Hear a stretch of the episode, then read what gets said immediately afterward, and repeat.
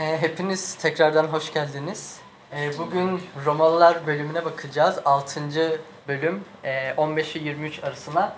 Fakat vaazımıza başlamadan önce bir dua etmek istiyorum. Ee, Rab bugün senin sözlerinden öğreneceğiz, senin sözlerinden göreceğiz ve senin sözlerini hayatlarımızda uygulamak için çalışacağız. Rab kalbimizden çıkan her şey sana uygun olsun, aklımızdan çıkan her şey sana uygun olsun, dilimizden çıkan her şey sana uygun olsun ve bugünkü öğretişimiz e, herkes için etkili ve efektif olsun ve hayatlarımızda uygulamamız için bize bir yol olsun, e, bize rehberlik etsin diye dua ediyorum. E, senin yüce adınla, senin kudretli, yaşayan ve diri adınla dua ediyorum. İsa Mesih'in adıyla amin. Ee, az önce de bahsettiğim gibi bugün e, Romalılar bölümüne bakacağız. E, son yaklaşık bir aydır bakıyoruz.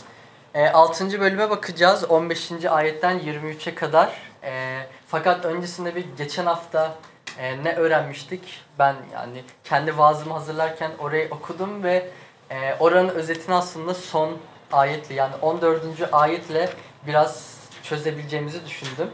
E, şöyle diyor 14. ayet. E, günah size egemen olmayacaktır. Çünkü kutsal yasamın yasanın yönetimi altında değil, Tanrı'nın lütfu altındasınız. E, ben bunu okuduğumda hani şunu fark etmiştim. Yani bu vaazı hazırlık için e, o bölümü de okumam gerek, gerekiyordu ve okuduğumda şunu fark ettim. Biz her zaman e, Hristiyanlar olarak şunu düşünüyoruz. E, İsa benim için öldü, günahlarım için öldü, benim suçlarımı e, üstlenmek için öldü. Fakat bu e, bir önceki bölümü e, okuduğumda şunu fark ettim. Evet İsa bizim günahlarımız için öldü.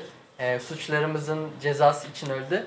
Fakat aynı zamanda biz günah işlemeyelim diye öldü. Aslında bizi günahın gücünden korumak için de biraz e, kendini feda etti ve tabii üç gün sonra tekrar dirildi. Onu da aslında bu son e, 14. ayette fark ettim. Çünkü diyor ki egemen e, günah yani günahkarlık ve günah size egemen olamayacaktır e, gibi bir şey diyor. Aslında burada günahın gücünden de bizi koruyan bir hani iman ettiğimiz bir e, tanrı var. Tanrı yani tanrı var. E, çoğu zaman hep görüyoruz bu e, yasanın altında olmak. İşte Romalılar kitabında son bir aydır işte yasa bizi kurtarmıyor, yasa işte şunu yapmıyor, yasa sayesinde aklanmıyoruz. Hep bir yasaya hani karşı demeyeyim, yasanın e, önünde duran bir şey görüyoruz. Bu da aslında burada çok iyi açıklanmış. Bizi kurtaracak şey yasa değil de Tanrı'nın lütfu olarak görüyoruz. E, şöyle e, yasa tabii ki bizim ihtiyacımız olan bir şey. Çünkü ne yapmamız gerekiyor, ne yapmamamız gerekiyor hepsini yasa sayesinde e, görüyoruz. Bize yol gösterici ve rehberlik eden bir e, Tanrı'nın sözlerinden bölümler diyebiliriz. Ama asıl kurtarış Tanrı'nın lütfu aracılığıyla geliyor. Bunu aslında e, eski antlaşmada da e, çok birçok örnekle görebiliyoruz. Örneğin hatırlarsanız e, Nuh olayını e, hatırlarsanız Yaratılış 6. bölümde Tanrı e, şey diyor e, yani çok pişman oluyor. İnsanlar o kadar kötü ki hepsini yeryüzünden sileceğim diyor. Ama 6. bölümün e, 8. ayetinde şöyle bir şey diyor. Ama Nuh Tanrı'nın gözünde lütuf buldu. Birçok insan hani ceza hatta bütün insanlık neredeyse orada e, günahlarının bedelini ödedi. Fakat Nuh lütuf bulduğu için o e, kurtuldu. Bunun dışında Yusuf örneğimiz var. E, o da yaratılış bölümünün e, 50. E, kitabın 50. bölümünde şöyle bir şeyden bahsediyor. Yani Yusuf şey diyor kardeşleriyle tanıştığı zaman hani siz bana yaptığınız kötülük yüzünden ben şu anda Mısır'a önderlik ediyorum. Aslında orada şey görüyoruz işte Yusuf e, yani köle gibi hatta köle olarak yaşadı. işte çok büyük e, acılar çekti, kötülükler yaşadı. Hatta öz kardeşleri onu kuyuya attı. işte dövdüler vesaire ama sonunda ne oldu? Mısır'a yani gittiği köle olarak gittiği topraklara önderlik edecek. Yıllar sonra oranın önderi oldu. E, bunun dışında sonra Musa'yı görüyoruz. Musa ilk başlarda hep şey Tanrım lütfen başkasını seç ben işte bunu yapamam başkasını seç gibi şeyler diyordu. Fakat sonra ne oldu? E, bütün İsrail halkını Mısır'dan çıkaran lider olarak ve onları da Mısır'dan çıkardı. Daha sonrasında Yeşua'yı görüyoruz. Yeşua kitabının aslında Yeşua çok işte cesaretli, işte çok böyle kahramanlık hikayelerini hep duyuyoruz. İşte Şeria ırmağından bütün İsrail halkını geçirdi vesaire. Fakat o kitapta hep şey görüyoruz değil mi? Tanrı diyor ki ben senin yanındayım. Korkma, yılma. Ben senin yanında olacağım. Aslında Yeşua da biraz işte korkak bir insan. Ama o da İsrail halkına e, liderlik etti ve Şeria ırmağından geçti, savaştı vesaire. Kahramanlıkları, kahramanlığı hala dolaşıyor. Bunun dışında Davut örneğimiz var. Çok örnekleri uzatmayacağım. E, Davut da hatırlarsanız e, yani bir çobanlıktan geldi. E, daha öncesinde çobandı. Hatta Saul o zaman yani neredeyse üç kere onu öldürmeye teşebbüs etti. Neredeyse öldürecekti. Fakat Tanrı buna hiçbir zaman izin vermedi. Hatta ne yaptı? E, Davut'u İsrail'in e, kralı yaptı. E, şunu görüyoruz, bütün yaşadığımız aslında kötü olayların içinde e, Tanrı'nın lütfuyla gerçekleşen olaylar var. Bizim için de bu geçerli. Örneğin İsrail halkı sürekli işte böyle umutsuzluğa kapıldı. Ama e, sürekli işte e, yabancı putları vesaire taptı. Fakat o putları kendi bölgelerinden atınca hep aynı şey oldu. Tanrı'nın gözünde lütuf kazandılar. Aslında bizde de aynı e, şey mevcut. Yani geçmişten günümüze bizim iman hayatımızda. Biz önceden e, günah işleyen insanlardık. Yani hatta günah hala günah işlemeye devam ediyoruz. Biraz o konuya daha sonra değineceğiz. Fakat e, günah işlememize rağmen Tanrı'nın gözünde biz lütuf bulduğumuz için aslında Tanrı'nın lütfuyla kurtulmuş olduk. Her ne kadar iyi şeyler yapmaya e, çalışabilirdik. İşte iyi şeyler yaparak ben kurtulacağım, işte kurallara uyacağım, şöyle bir insan olacağım diyerek e, yani kendinizi şey yapabilirdiniz. Böyle koşullandırabilirdiniz. Tabii ki hiçbir zaman kurallı yani yasaya tamamen uy- uyamayacaktınız. Çünkü e, her insan günahkar olduğu için. Fakat Tanrı'nın lütfu sizi kurtardı. Yani İsa Mesih e, o çarmıh eyleminde biz o çarmıh eylemini kabul ettik ve İsa aracılığıyla günahlarımızdan kurtulduk Tanrı'nın lütfu sayesinde ve e, artık aslında hani günahsız yaşamaya çalışan, hala günah işleyen ama günahlarımızın üstü örtülen insanlarız. Şurada şöyle bir soru herkesin aklına geliyor. Bu bizim coğrafyamızda da çok mevcut. İşte sen Hristiyansın, İsa senin günahlarını aldı, o zaman istediğin her şeyi yapabilirsin. Sonuçta Tanrı'nın lütfu var. İşte git banka soy, yalan söyle, şunu yap, bunu yap. Sonuçta senin günahlarını İsa aldı. İstediğin gibi yaşayabilirsin. İşte gidip para çalabilirsin, çok zengin olursun, dedikodu yaparsın, bencil davranırsın. Aynen. Ama işte kutsal kitap ne diyor? Bugün aslında biraz da ona bakacağız. Ee, 15. ve 23. E, ayetler arasında. Evet biz lütfu işte lütf Tanrı'nın lütfu bizde günah hani günahsızız. Ama bu lütuf bize e, günah işleme özgürlüğü mü veriyor? İşte bedavadan günah işleyebilir miyiz? Bunun cevabı aslında kitapta da çok e, net bir şekilde açıklanmış. E, şöyle bugünkü e, bölümümüz yani 15. ayetten başlıyor. E, şöyle başlıyor. Öyleyse ne diyelim? Yasanın yönetimi altında değil de Tanrı'nın lütfu altında olduğumuz için günah mı işleyelim? Kesinlikle hayır.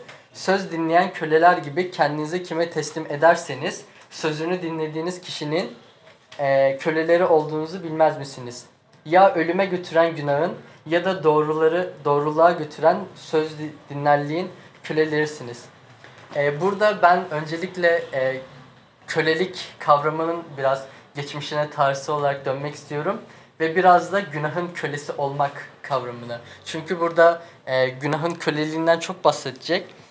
E, Yuhanna kitabına baktığımızda aslında günahın kölesi olmak ne demek çok e, net bir şekilde açıklanmış. Yuhanna e, 8. bölüm 34. ayette tam olarak şöyle diyor. E, İsa şöyle diyor. Size doğrusunu söyleyeyim. Günah işleyen herkes günahın kölesidir. E, günah işleyen herkes günahın kölesidir diyoruz. Peki günahı neden işliyoruz? Biraz da şey o hani günah işlediğimiz için mutlu mu oluyoruz, çok mu seviniyoruz? İşte neden günah işliyoruz? Aslında biraz hani bizim için kötü bir nasıl diyeyim? Bunu duyduğunuz için mutlu olmayacaksınız belki ama günah aslında seçiyorsunuz. Günah işlemeyi aslında istiyorsunuz ve o yüzden aslında günahın kölesi oluyor bütün insanlar. Bununla ilgili e, benim çok takip ettiğim bir tane e, tarihçi var. Emrah Safa Gürkan adında. Kendisi 16. 17. yüzyıl işte Avrupa tarihçisi, Avrupa işte Akdeniz bölgeleri vesaire. Onun kölelikle ilgili bir yayını ben denk gelmiştim. E, üç çeşit kölelikten bahsediyor. Bir kölelik tipi e, doğa yani doğa, doğarken köle olarak doğuyorsunuz. Çünkü anneniz babanız zaten köle. Siz de aynı efendiye köle olarak devam ediyorsunuz. İkinci kölelik tipi bir savaşta vesaire esir alınıyorsunuz ve sizi zorla köle yapıyorlar.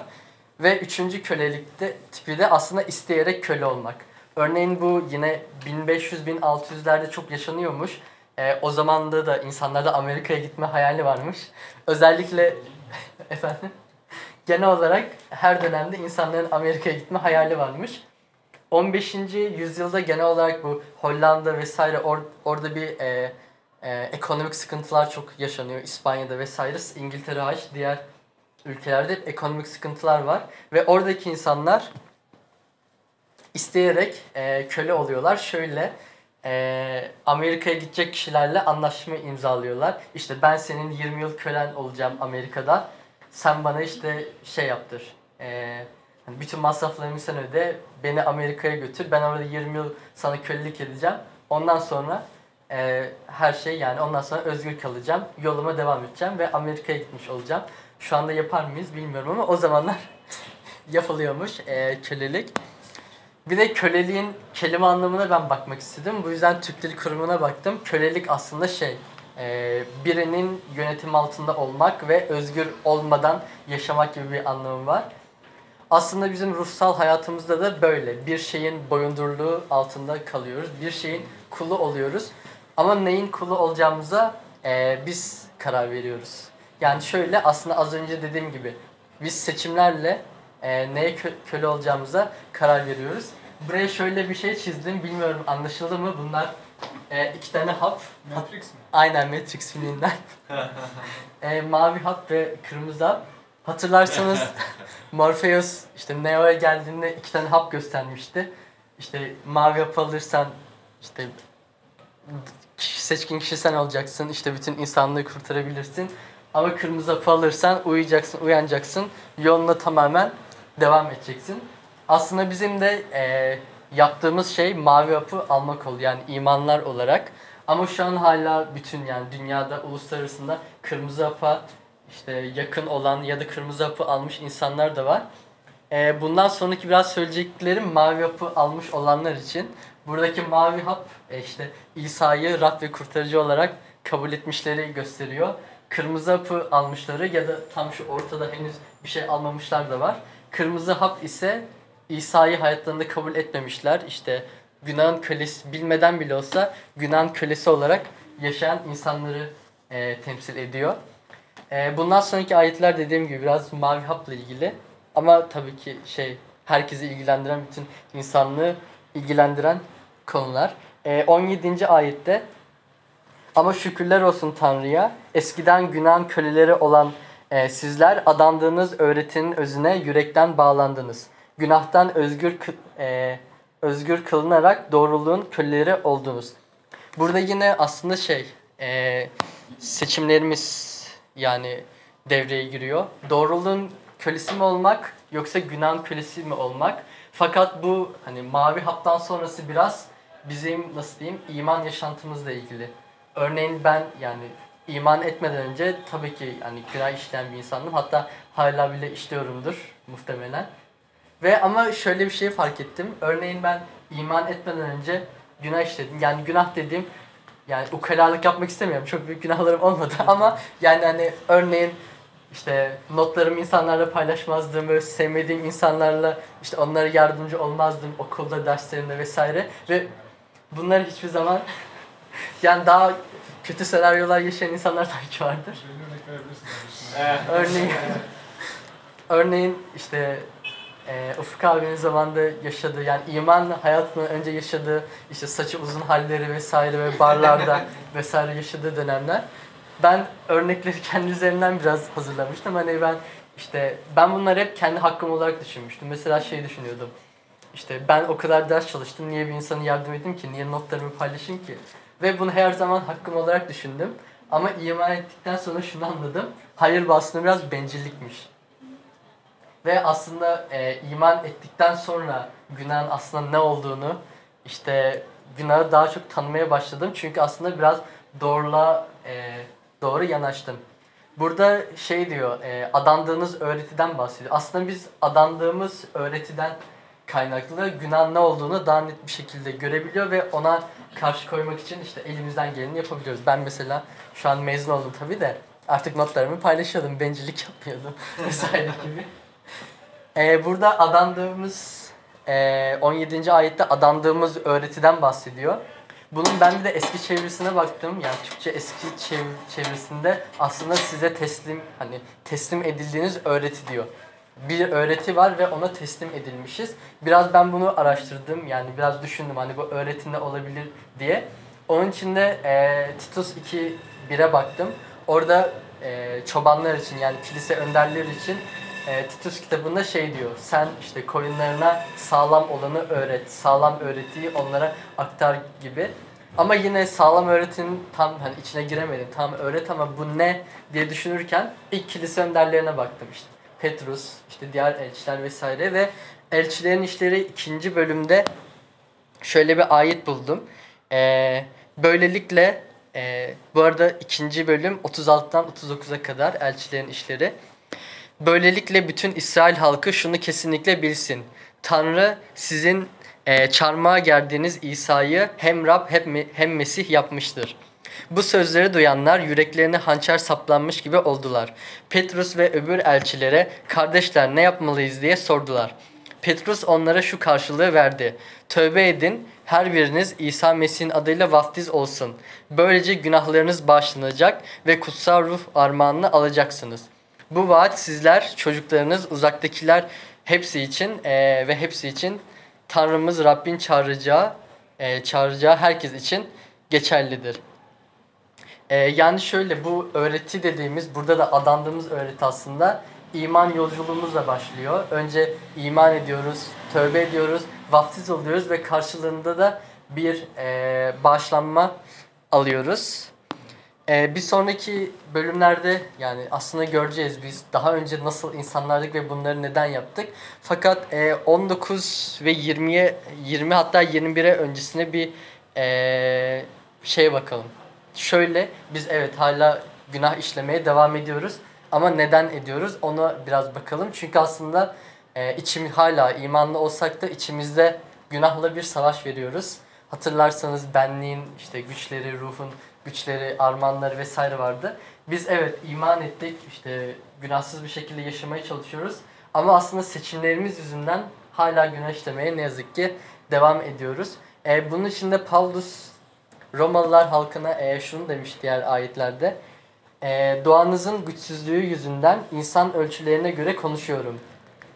Bedeninizin üyelerini ahlaksızlığa ve kötülük yapmak üzere kötülüğe nasıl köle olarak sundunuzsa şimdi de bu üyelerimizi, üyelerinizi kutsal ola- olmak üzere doğruluğa köle olarak sunun.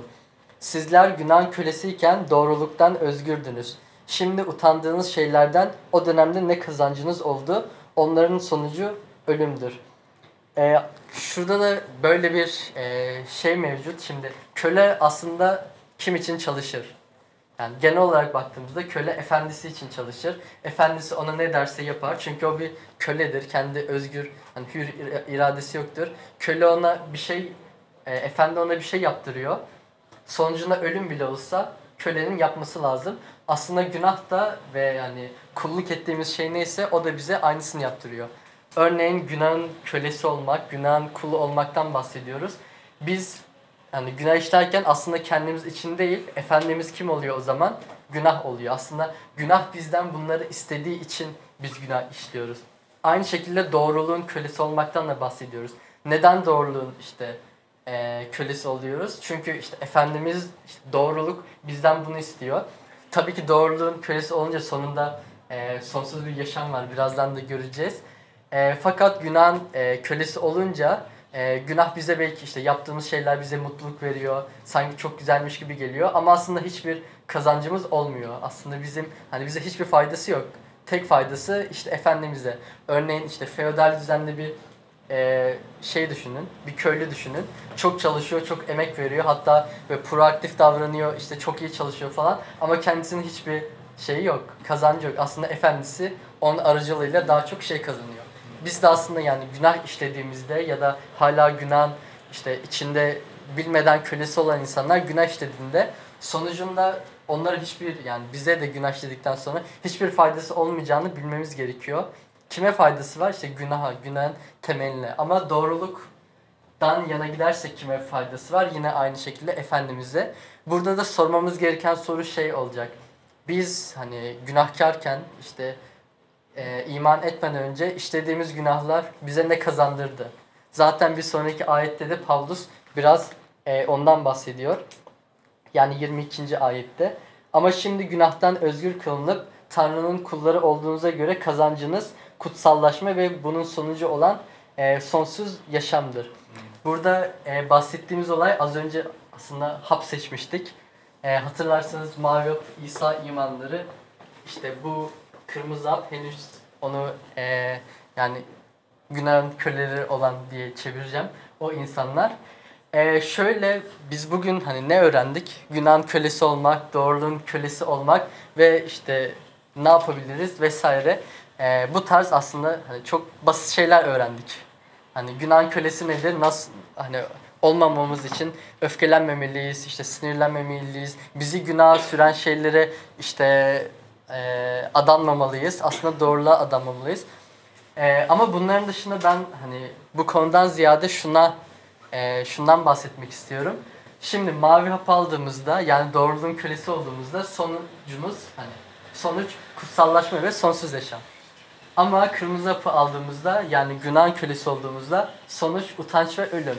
Peki biz Hristiyanlar olarak e, ne yapmalıyız? Aslında bize verilen mesajı şuradan e, şuradan şuraya taşıma, taşımalıyız. Bu bu arada e, benim yani bugün vaazını verdiğim e, bölümün son ayeti. Günahın ücreti ölüm, Tanrı'nın armağanı, armağanı ise Rabbimiz Mesih İsa'da sonsuz yaşamdır. E, bizim yapmamız gereken şey aslında müjdeye geleceğim. Çünkü benim hayatımda da en önemli şey aslında müjde, insanları e, müjdelemek. Biz buradaki insanlara ya da işte buraya yakın olan insanlara bu mesajı vermeliyiz. E, kendimiz yani bunları anlatmalıyız. Günah sonunda ölüm var ama İsa ile işte beraber yaşadığımızda, ona iman ettiğimizde sonsuz bir yaşam var. E, bunu da bir aslında hikayeyle anlatmak istedim. Yani hikaye değil, belki birkaçınız biliyordur.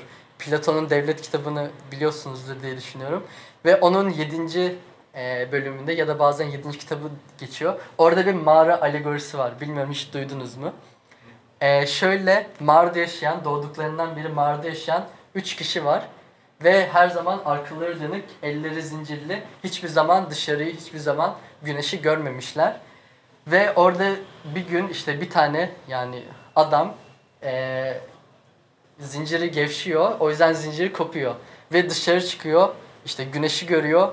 Güneşten bayağı gözleri yanıyor. Çünkü hiç hayatı boyunca güneşi görmemiş. Doğduğundan beri orada olduğu için. Güneşi görüyor ve bayağı gözleri yanıyor. Daha sonrasında geziyor. Daha önce mağarada gördüğü yansımaları görüyor. İşte balıkları görüyor, suyu görüyor. Daha önce e, koyunların, keçilerin, hayvanların e, şeylerini görmüş, yansımalarını duvardan. Fakat onların gerçek olduğunu görüyor. Aslında gerçeği görüyor. Ve daha sonrasında mağaraya geri dönüyor. Orada iki kişi daha var. Onlara diyor ki işte ışık böyle bir şey, işte şu böyle bir şey. Hani siz de işte çıkın, görün vesaire gibi. Ama onlar işte o diğer insan diyor ki sen kör olmuşsun ya. Hani sen bizi kandırıyorsun, sen yalan söylüyorsun. Ve adam hani o zincirlerini koparan adam artık karanlığa baktığında o yansımaları tam net olarak gör, göremiyor. Aslında o karanlıktan biraz e, uzaklan, uzaklaşmış.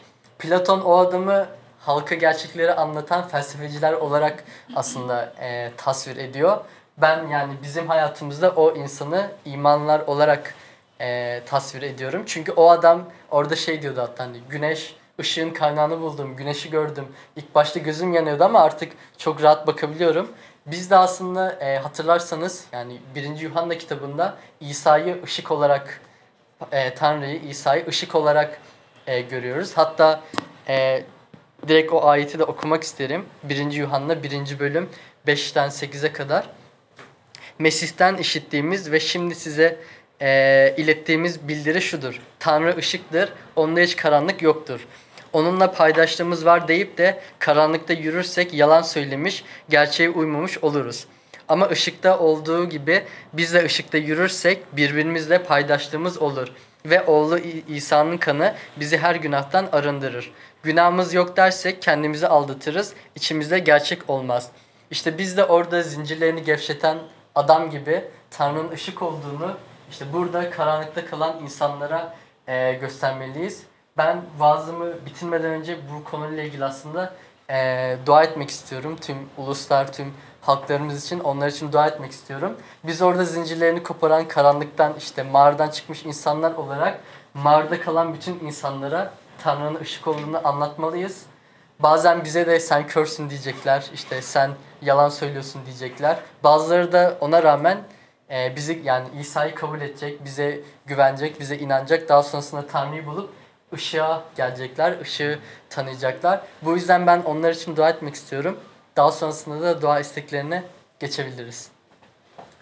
E, Rab, e, göklerdeki babamız e, seni e, umutla bekliyoruz, senin gelişini bekliyoruz ve o güne kadar e, sana iman etmemiş, senin ışığını görmemiş, seni görmemiş insanlara, uluslara, milletlere seni anlatmak istiyoruz. Rab bizim aracılığımızla e, zincirlerini koparmış, karanlıktan çıkmış ve seni tanımış bizler aracılığınla e, senin müjden tüm uluslara, tüm e, milletlere, tüm halklara yayılsın diye dua ediyorum. Rab bütün insanlar senin ışığını görsün, e, günah boyundurluğu altından, günah kölesi olmak altından çıksınlar, çıksınlar diye dua ediyorum. Rab senin mesajını, e, senin e, boyundurluğun, senin kulluğun, senin köleliğin altında sonsuz yaşama, e, kavuşma e, öğretişini bütün insanlara, müjdeni bütün insanlara göstermek istiyoruz. Bu yüzden bizi kullan Rab, e, bu yüzden bize yardım et. E, olduğumuz her yerde seninle birlikte olalım, konuştuğumuz herkesle e, seni anlatalım, senin müjdeni onlara e, söyleyelim ve onlar da sana yaklaşsınlar Rab. Sen bütün ulusumuzun, bütün Türkiye halklarının, bütün dünyadaki milletlerin kalplerine dokun. Seni görmemiş bütün insanların kalplerine dokun ve onları kendine çek Rab. Çünkü onlar ışığa muhtaçlar. Onlar güneşi hiç görmemişler. Rab e, güneşi görmelerini sağla onların. E, senin ışığını görmelerini sağla. Karanlıkta yürümelerine izin verme. Çünkü Rab e, onları seviyoruz. Bütün insanlığı seviyoruz. Çünkü senin sevginin de ne kadar büyük ve görkemli olduğunu biliyoruz. Bu yüzden Rab bizim aracılığımızla bütün insanlara senin müjden ulaşsın diye dua ediyorum.